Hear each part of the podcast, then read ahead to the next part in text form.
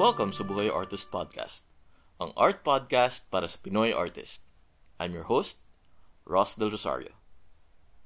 So hi, uh, welcome sa 15th episode nitong Buhay Artist Podcast. Uh, medyo nagulat din ako na umabot ng 15th episode na yung podcast na to.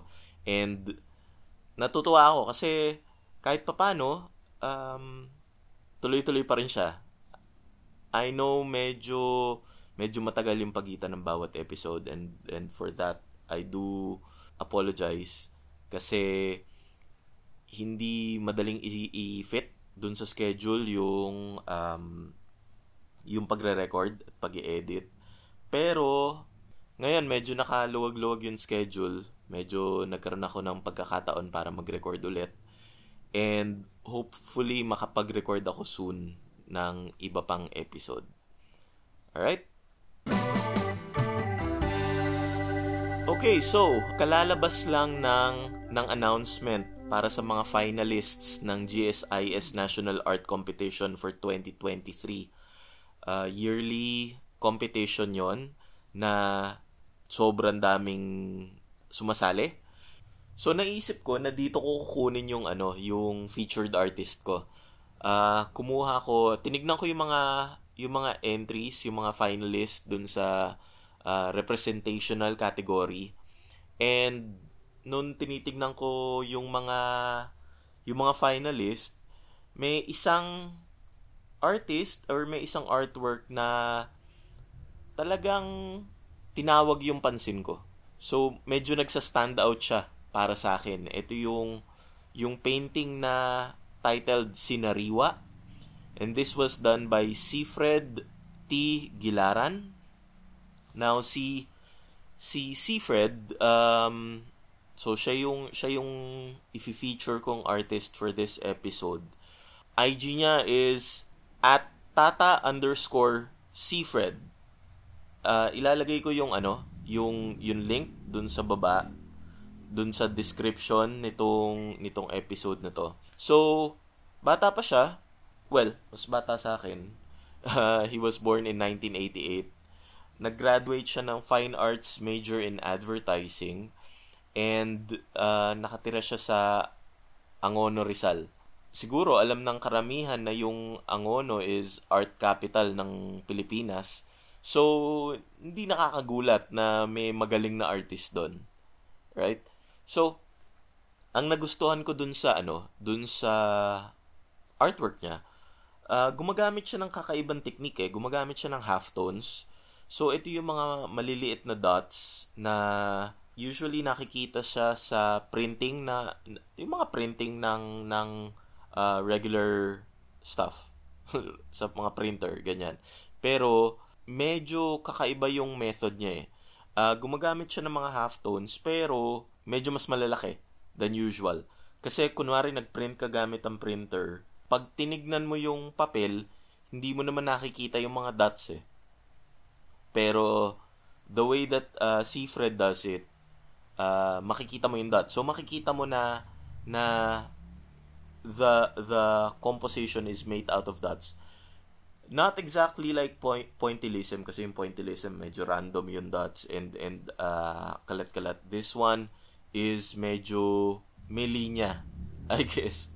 It's hard to explain sa audio it's something that you really have to look at. So, so yon medyo mas malalaki yung dots na ginagamit niya. Enough para pag tinitignan mo yung painting, makikita mo yung mga individual dots, pero it's still small enough para hindi siya um, agawin yung attention mo. Uh, makikita mo pa rin yung image na nandun.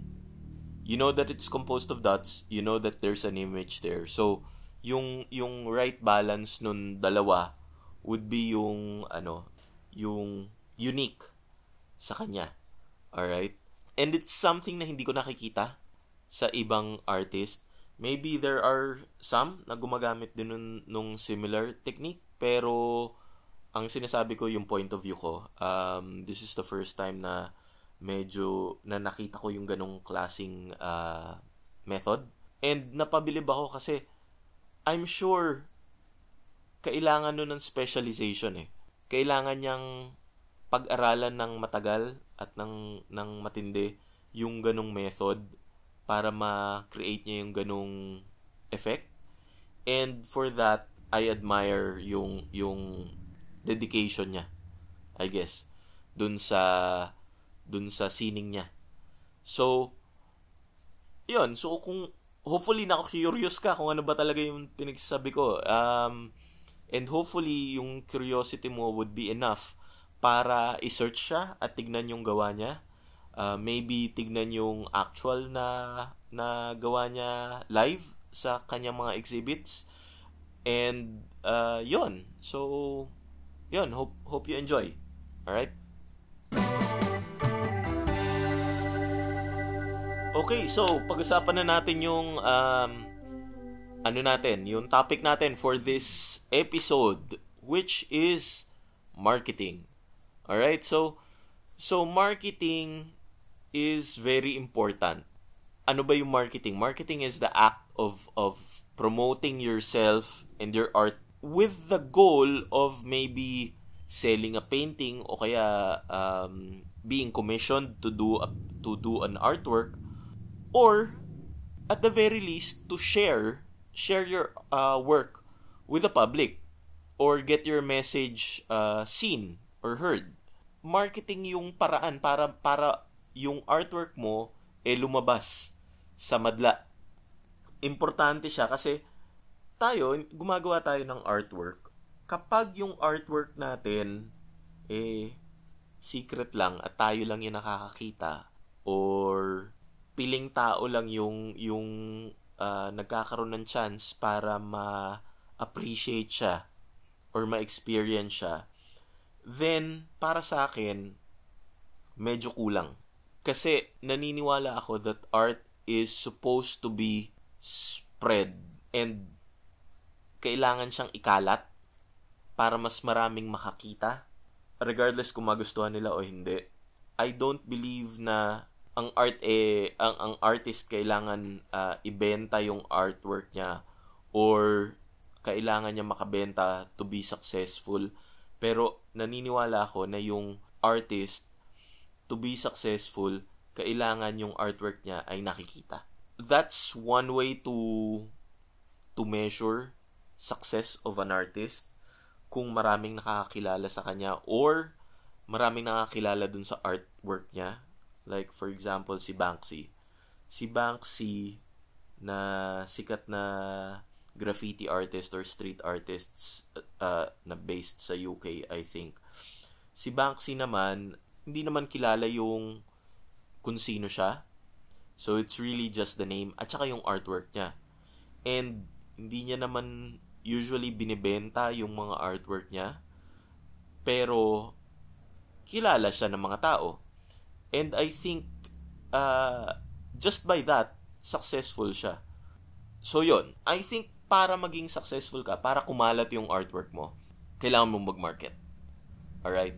Now, if if you're new, if if you're a new artist, like I assume na karamihan ng mga nakikinig sa akin is relatively new, hindi naman talaga posible or feasible na i-expect na gagawa ka lang ng artwork and biglang marami nang bibili or marami nang demand or marami nang magpapakomisyon sa'yo. There really has to be a way na malaman ka muna ng mga tao na nag exist ka, na nandyan ka at gumagawa ka ng art bago nila uh, iisipin na magpagawa sa'yo or bumili ng artwork mo. So, dyan papasok yung marketing. Uh, importante na may marketing kasi paano nila malalaman? Okay, so, paano ba mag-market ng sarili? as an artist, paano ba mag-market ng artwork? Alright? So, ito yung mga ideas ko, mga tips kung paano mo magagawa yon para sa, sa sarili mo. So, one, let's start with yung artwork. Okay? Ano yung magagawa mo dun sa artwork mo para ma-market mo yung sarili mo at yung art- artwork mo. Alright? So, so, one would be make your signature legible or unique. Um, so, nag, gin- may topic na akong ganito sa isang episode uh, dito sa Buhay Artist Podcast. Ito yung about signatures. So, again, sinistress ko na kailangan yung signature mo nababasa at unique.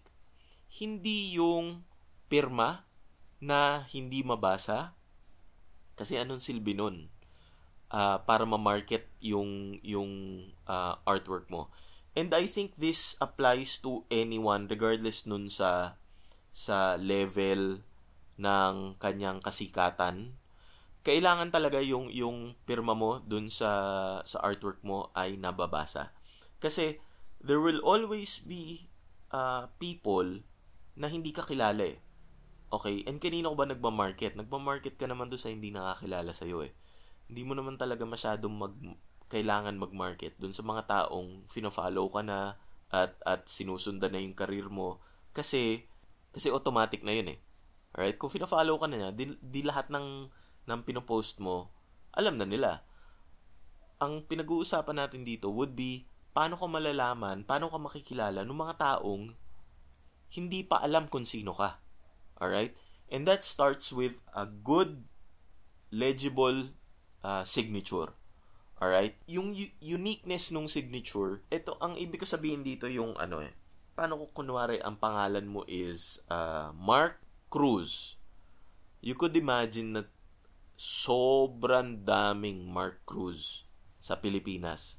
And kung i ilagay mo na Mark Cruz yung signature mo dun sa sa painting mo or dun sa artwork mo, then pag may nakabasa nun at sinearch ka, I mean, check mo rin, ganong ka, ka-unique ba yon Alright?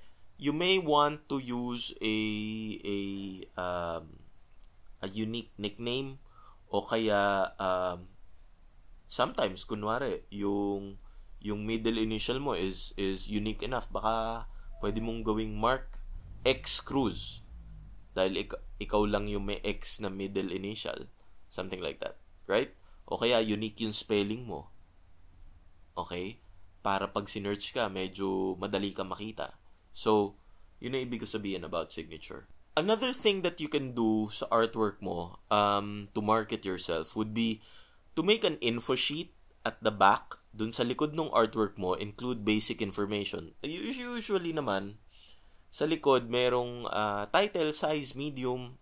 I would also recommend na dagdagan mo yon Lagyan mo nun name mo, lagyan mo nun uh, social media accounts mo para kahit saan makarating yung artwork mo, mapuman- mapunta man yan sa ibang probinsya or even abroad, mapopromote ka nung artwork mo. Right? pagtingin nila doon sa likod, nandun yung, nandun yung information mo. Another thing would be create a thank you card.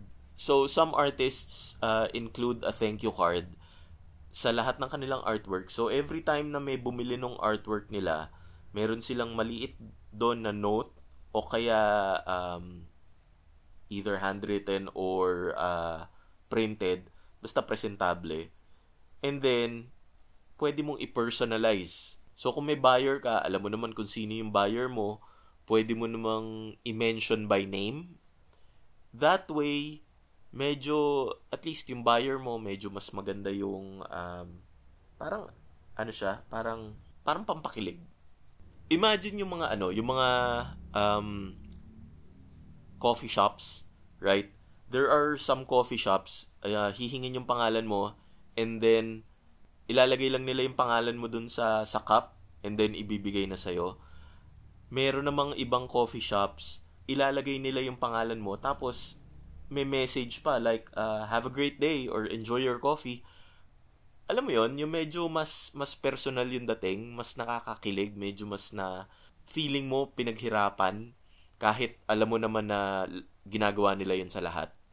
Pero still, iba yung dating, right? So, you can do this with your uh, artwork as well. So, pag may bumili ng artwork mo, lagay ka ng konting note. And, another thing that you can put on the note would be, thank you na, na bumili siya. And, a request na, uh, pwede mo ba akong itag? Or maybe you could post this on your social media and tag my account. That way, yung mga friends niya sa sa Facebook, Instagram, TikTok, uh, Twitter, kung saan man niya ipopost, eh may chance para para ma kilala yung gawa mo and may chance na i-follow ka rin nila. Right? So yon, that's that's something that you can add to your artwork. Regardless kung ano yung artwork mo, sculpture man yan, drawing, painting.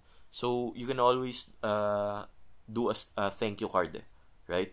You can even create uh, a lot of thank you cards na generic na na alam niyo yun, yun yung ano, yun yung message. And then pag kapag may bumili ng artwork mo, i-handwritten mo na lang yung pangalan sa taas.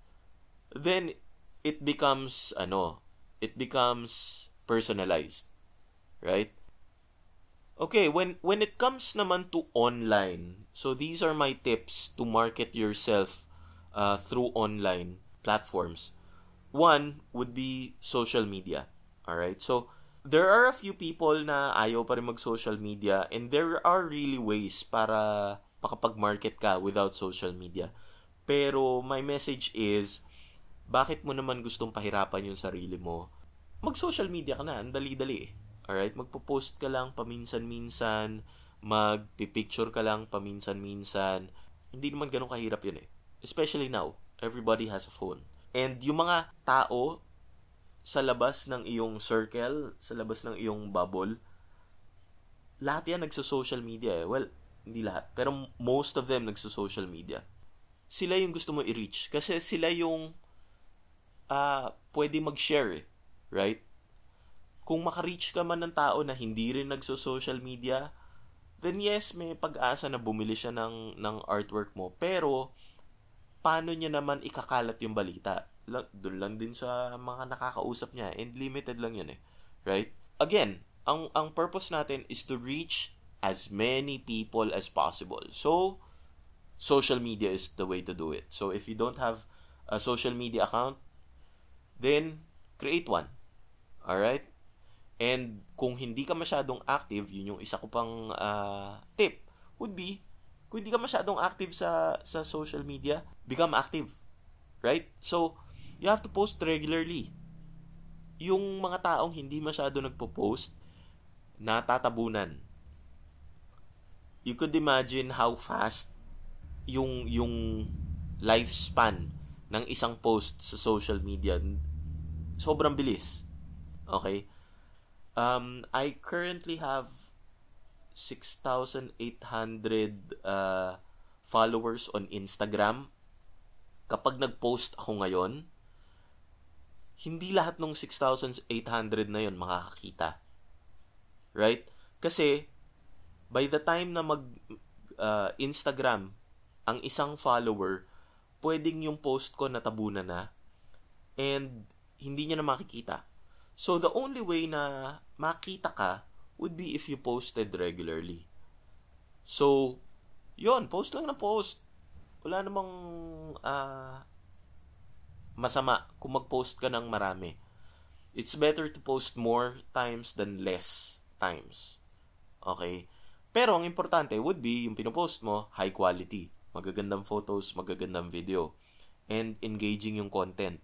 Maganda yung message kung pangit lang din yung ipopost mo, yung mga kita sa'yo, i-unfollow ka lang. Who wants to see bad photos? Photos na hindi malinaw, photos na low res, photos na bad lighting, video na pangit yung audio, o kaya video na shaky. Sinong gusto makakita nun? Kung ganun lang ipapakita mo sa mga sa mga followers mo, sa mga friends mo, i-unlike ka lang nila, i-unfollow ka lang nila. Alright? Okay, so, ano pa ba? Ways to market yourself online would be your own website. Now, yung sariling website, medyo mas popular siya sa ibang bansa. Dito sa Pilipinas, hindi masyado. Pero, it's still online. And ang artist or ang tao na may sariling website parang medyo mas mas uh, big time tingnan. Sinubukan ko 'yan before, nagkaroon ako ng rosdelrosario.com. Um, it lasted for two years. Wala akong nakuhang benta or inquiry man lang galing sa kanya. Pero bakit ko siya pinopromote? Kasi, admittedly, nung ginawa ko yung website, ginawa ko lang siya, pero hindi ko prinomote So, paano naman malalaman ng mga tao na nag exist yung website ko? Eh, hindi ko naman kinakalat. Right? So, ito pa yung isang tip, how to market yourself online.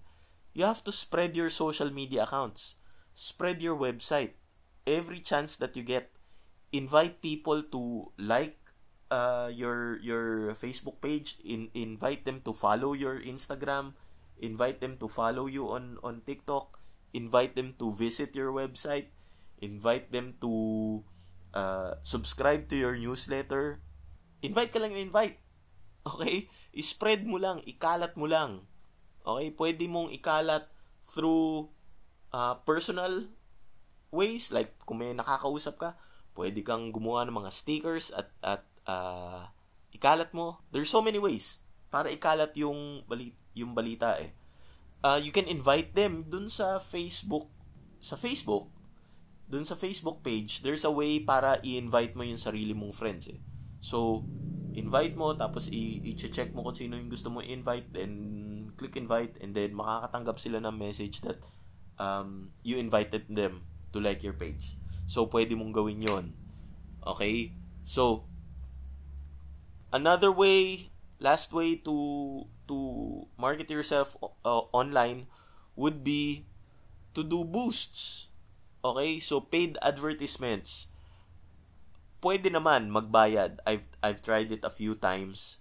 It wasn't successful for me. Hindi ako nakakuha ng uh, inquiries uh, based sa boost. Pero I've seen a lot of artists that rely a lot on boosts, on paid advertisement medyo exage yung pag-advertise nila ng sarili nila. And, and that's one way to do it.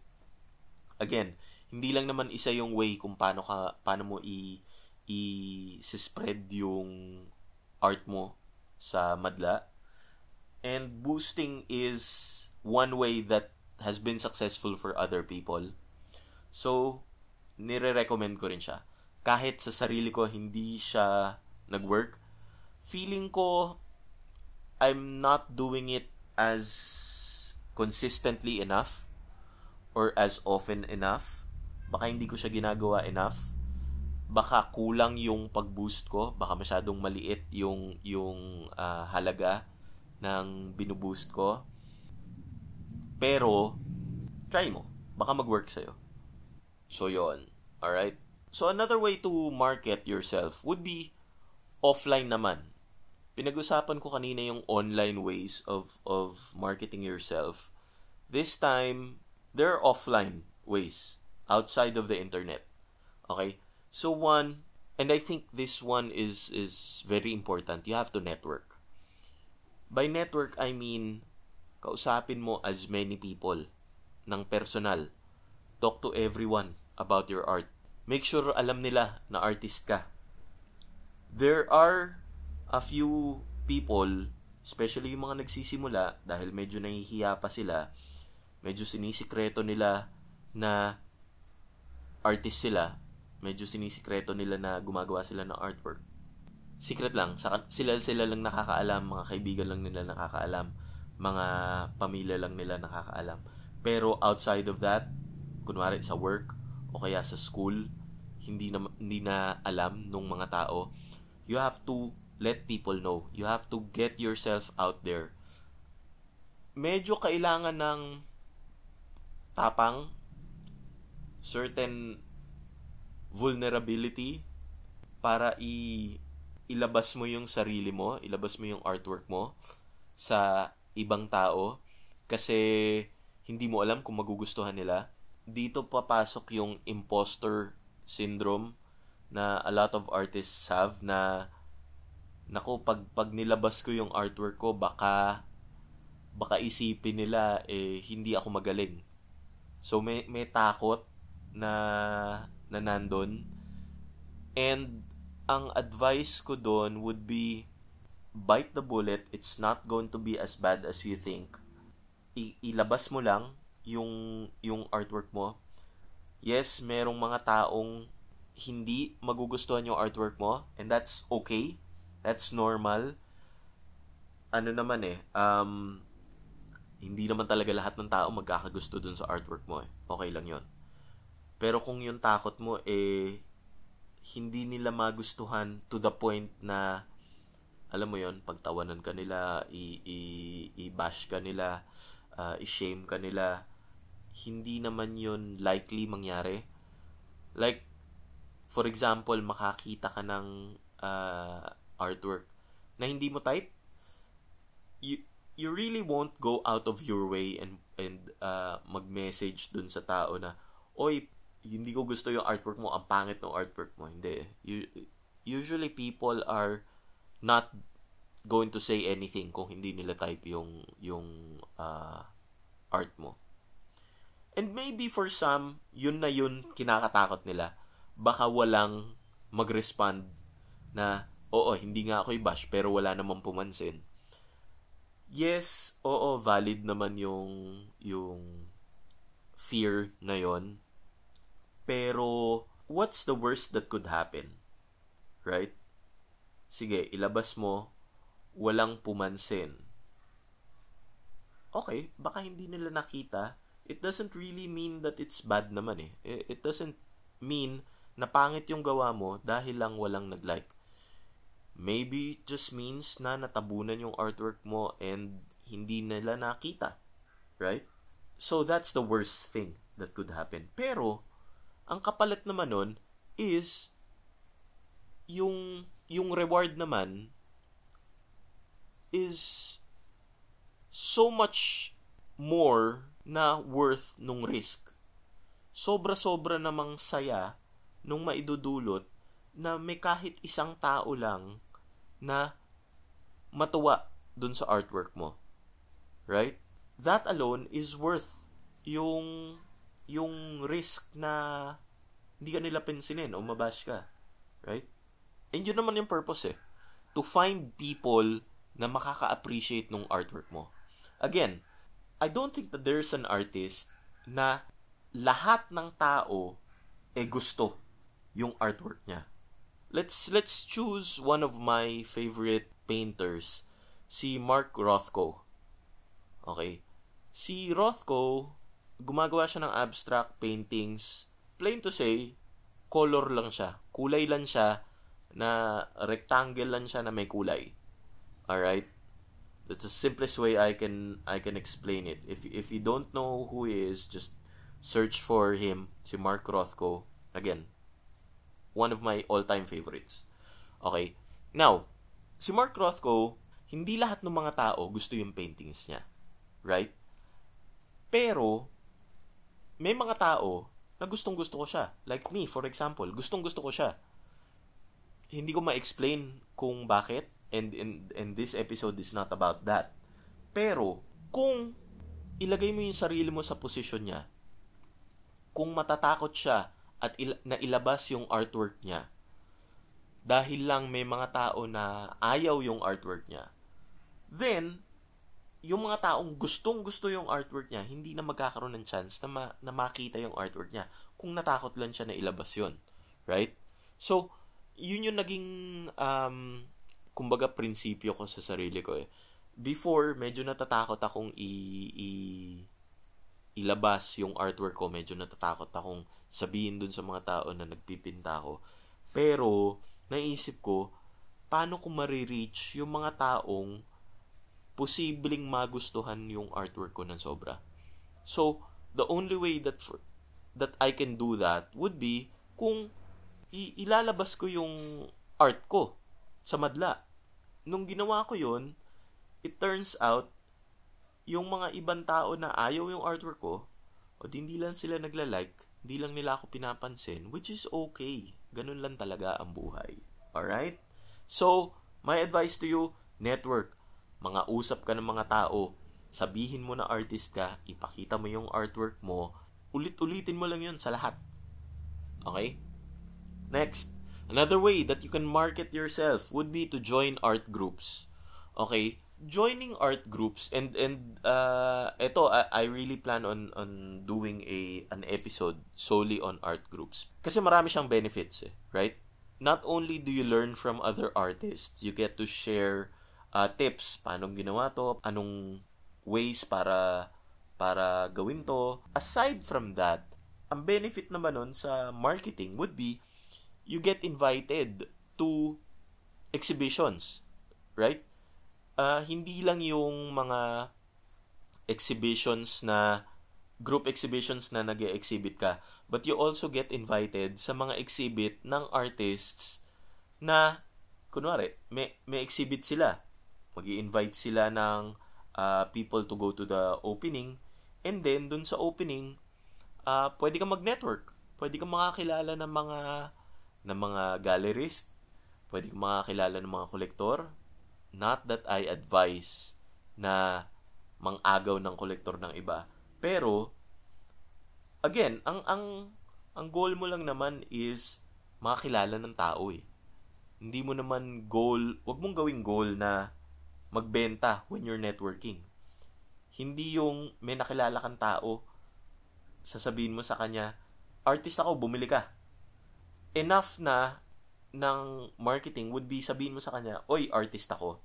Tignan mo yung gawa ko. Okay? Hindi mo kailangan mag-hard sell at mag-push at mag, alam mo yun, pilitin silang mag bumili. Right? Enough na na makita nila yung artwork mo. Okay? Kung magustuhan nila enough para bumili sila, then good. Pero, wag yun ang goal mo. Ang goal mo lang ikalat yung artwork mo. Okay? Ang goal mo, ikalat yung artwork mo at hanapin niya, hanapin ng artwork mo, yung taong magkakagusto sa kanya. Right? So, yun yung, yun yung goal mo. Okay? Alright, aside from joining art groups, another way would be to advertise. So, ito naman yung offline advertising. You can do stickers like I mentioned earlier. Pwede kang mamigay ng stickers. Pwedeng, for example, yung kotse mo, kotse ng pamilya mo, pwede mong lagyan nung, nung website mo or nung social media account mo sa likod. Right? Dun sa, may sticker dun sa likod. Sa, sa, sa salamin dun sa likod. O kaya, meron kang QR code na nakalagay doon And pag skinan yung QR code mo, mapupunta siya sa social media account mo. Okay? Or, you can have uh, signs. Right? Nung, I think na-mention ko na before in a, in a previous episode, uh, before, nag-sketching kami sa mall, and habang nag-sketching kami sa mall, meron akong maliit na laminated na papel, nakalagay doon yung Instagram uh, account ko, tapos yun, habang nag nag uh, drawing ako, people who are who are behind me can see my drawing. And also sa taas noon meron yung mali yung nilaminate nga na papel, nakikita nila yung ano ko, yung gawa ko. And every time, every time na nag nagdo-drawing ako ganon, nakakatanggap ako ng mga follows. So, that's a way para ma ano kanila, ma makontak ka nila. Alright? Pwedeng social media account mo. Pwedeng phone number mo, actually. Drawing or painting in public is one of the best promotions that you can do. One of the best ways para i-market mo yung sarili mo. Kasi, hindi mo kailangan magsalita. Kailangan mo lang uh, gumawa na ginagawa mo rin lang din naman sa bahay o sa studio mo uh, ginagawa mo lang din naman yung mag-drawing eh, or mag-painting eh. Ano naman kinaibahan nun kung magpe-paint or mag-draw ka sa labas, right? It's the same. Except that, when people see you, nakikita ka nila nagdo-drawing, then, automatic, alam na nila, without you saying anything, alam na nila na artist ka, alam na nila yung gawa mo, right? And, kung yun yung hinahanap nila, then, yun na yun. Okay? Benta na yun o, o commission na yon right? Another way na uh, i-market mo yung sarili mo offline would be to join competitions.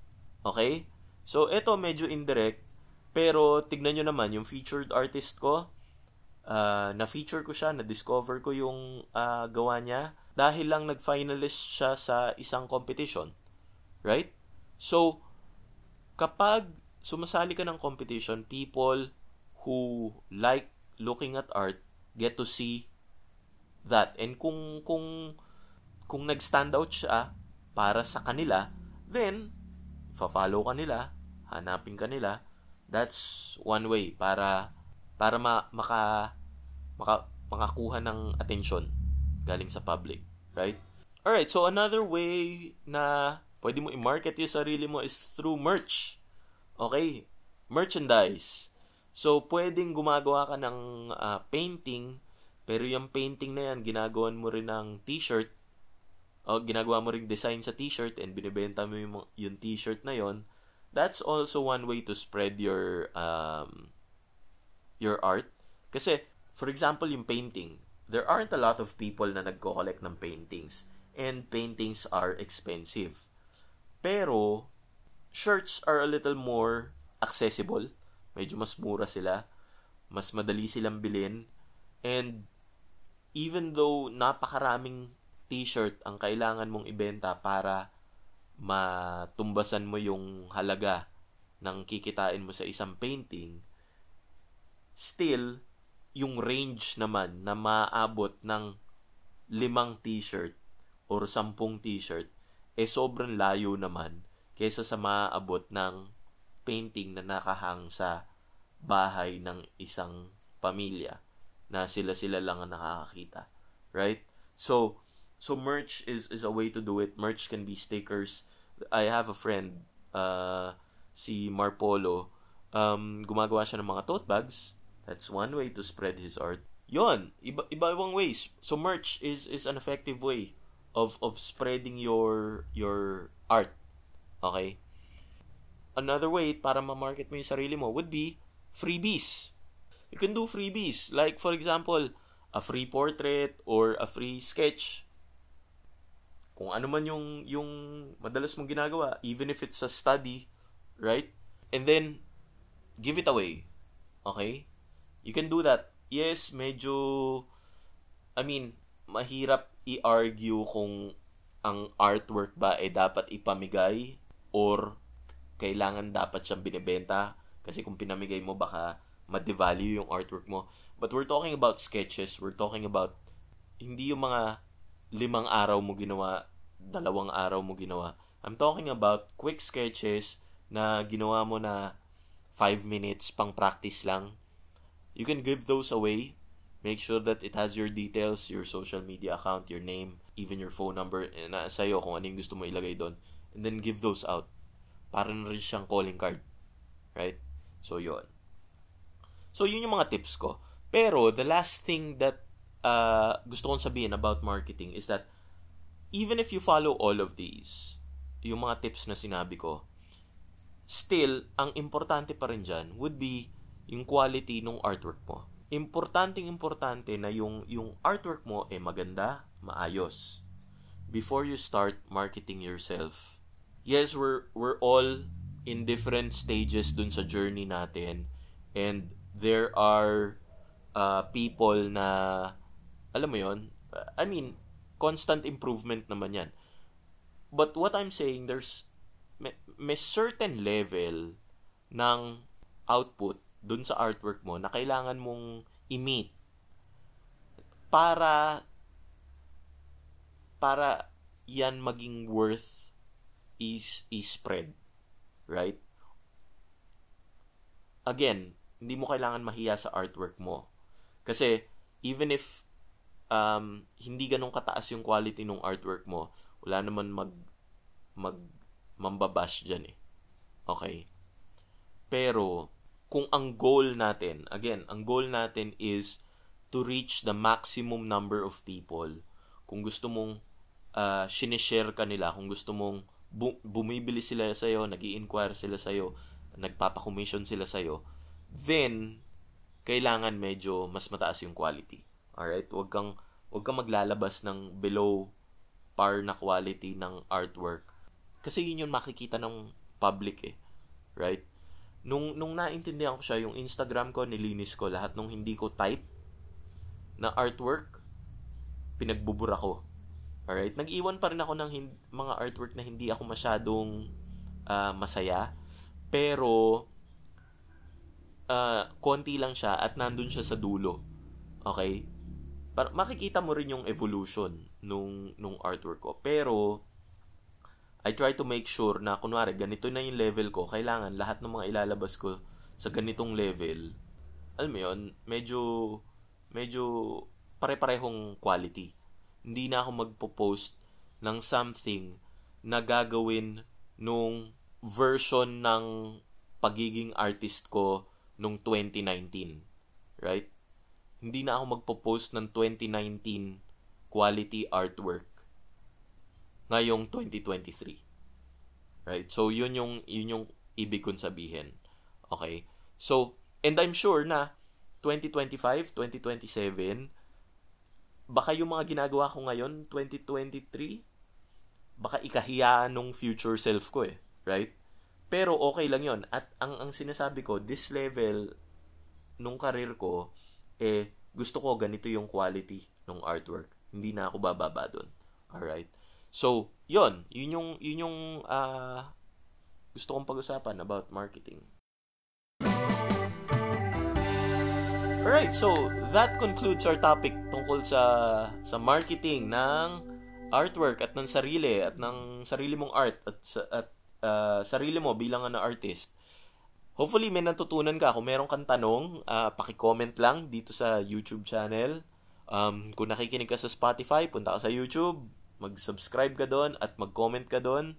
Um, pwede ka rin mag-comment or mag-DM sa akin sa Instagram, sa Facebook. Again, I appreciate any messages. Alright? So, again, etong episode na to, walang, wala pang sponsor. Kung, kung may sponsor na nakikinig dito, please, mag, ano lang kayo, mag, uh, message lang kayo sa akin. Alam mo yon ma-advertise ko yung produkto nyo. And, um, kahit papano, masabi ko namang uh, paid podcaster ako. Okay? Alright? Sige, hanggang sa susunod. Wala na akong masabi. Um, bye!